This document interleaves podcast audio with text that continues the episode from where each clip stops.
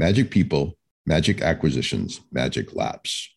Rarely do any of them yield much in the way of real, material, sustainable innovations. And I might add, none are effective at making your organization more innately innovative. Welcome to Insert Human. This is a show that is not for everyone. It's for seekers, people like you, hopefully, who are searching for solutions to your problems, the world's problems, and everything in between. The conversations to come are going to show you how finding the truth of our humanity is the magic key to solving pretty much anything. Between my monologues, my dialogues with brilliant guests, and your good questions, you're going to learn how to insert human into everything, and in doing so, realize a better life and one day a better world.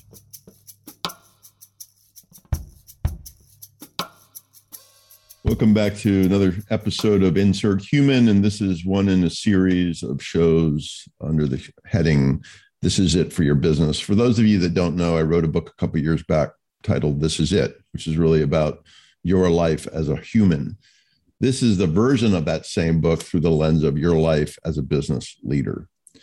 When last we chatted, I left everybody with the listeners with a bit of a homework assignment, and it was to examine where their organization was relative to Sir John Glubb's six stages, the rise and fall of an empire, and to also examine that same question through the lens of where their country was. And just as a reminder, the six stages of rise and fall of every empire, and I think it applies to every company and arguably even every country and maybe even every individual, are this the first stage, the age of pioneers. This is when you start out self sacrifices at the core. The second stage, the age of conquest. You're in this acquisitive modality. This third stage is the age of commerce. Things start settling down. The fourth stage is the age of affluence. Things start getting richer. Fifth stage is the age of intellect, which is when belly button gazing and hubris really kicks in. And then the final stage is the age of decadence, where pretty much everything starts falling apart. So from that, we move into today's conversation. And the subtitle is Evolution 101. You can't buy your way to salvation, AKA innovation.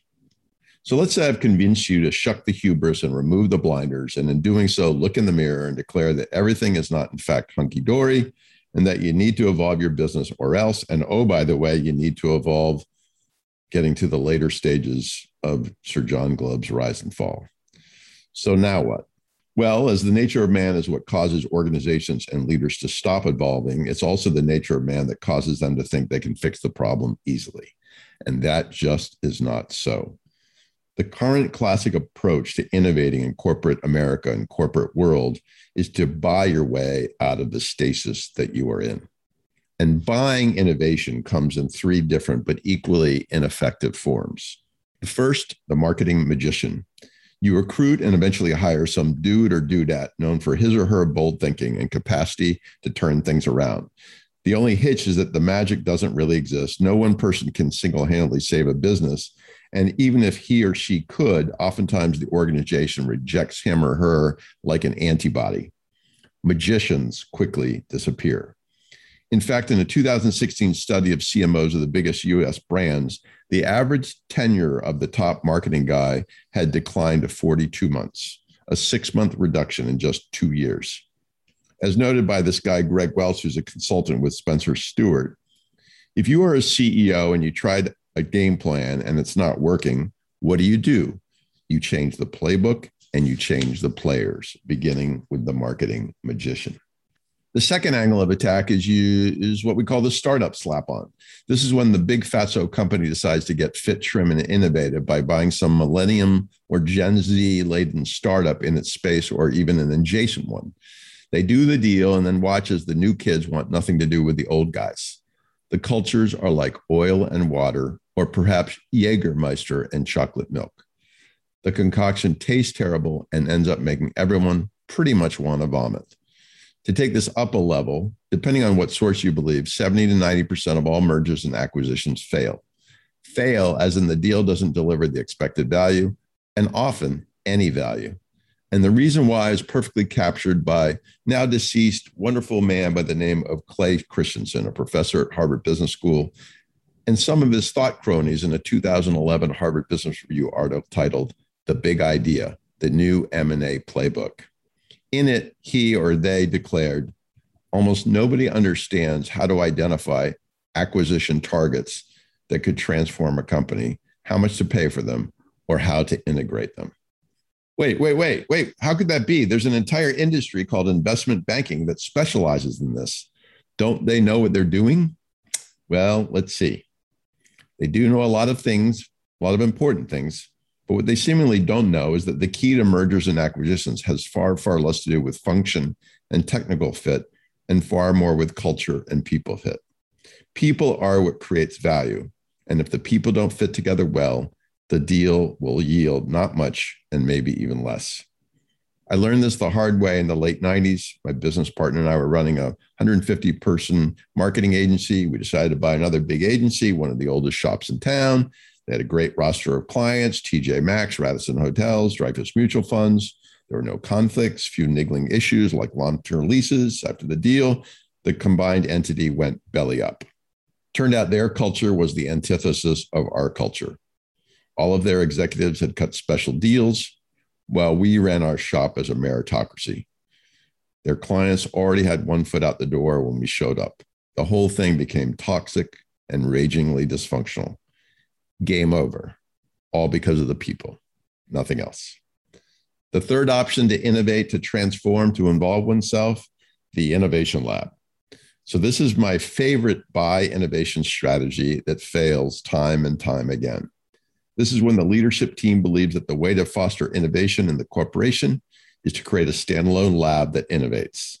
They set up a new department or entity, hire a bunch of people that are different kinds of thinkers, tell them to think differently, to be bold, and to invent different stuff the corporation can eventually sell. The inference is just by having an innovation lab being different, the corporation itself will become different, also known as innovative. It's similar to the magician and the startup slap on acquisition approach. Appendages simply are not effective at changing the center of anything, particularly a corporation. Note the foreshadowing here. Magic people, magic acquisitions, magic labs. Rarely do any of them yield much in the way of real, material, sustainable innovations. And I might add, none are effective at making your organization more innately innovative. And innate is exactly the right word.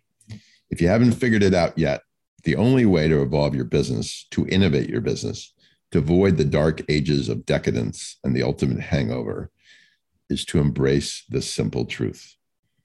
It's all about your people, and that includes you. Innovation is not a thing, it's a sensibility and an intangible capacity. Desire to change is a feeling. Willingness to take risk is a way of being. A team's openness to doing things differently is a function of the organization's culture and its leadership doing things differently. If the leader does not take risk, the employees will not take risk. If the leader does not celebrate failure, the organization will avoid failure. The only way to dodge the fate of empires, to shrug off the death clench of hubris and avoid the blinder induced blunders, is to innovate from the inside out. And we'll be talking about that in chapter four. Thanks for listening.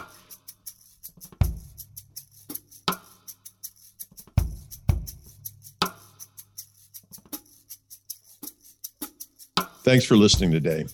If you're in search of more opportunities to realize positive change in your life or work, and you find what I have to say helpful, you can always subscribe to my show, check out one of my new salons. There are weekly virtual gatherings of like minded folks. You can read some of my writings or just listen to one of the talks that I've given around the world over the last couple years. And you can do it all at chriscolbert.com. While you're there, make sure to sign up for my ongoing email updates. When you do, you'll receive a free copy of the first chapter of my about to be published book, Technology is Dead. Again, it's all available at chriscolbert.com. Thanks again for listening today, and I look forward to connecting more in the days ahead.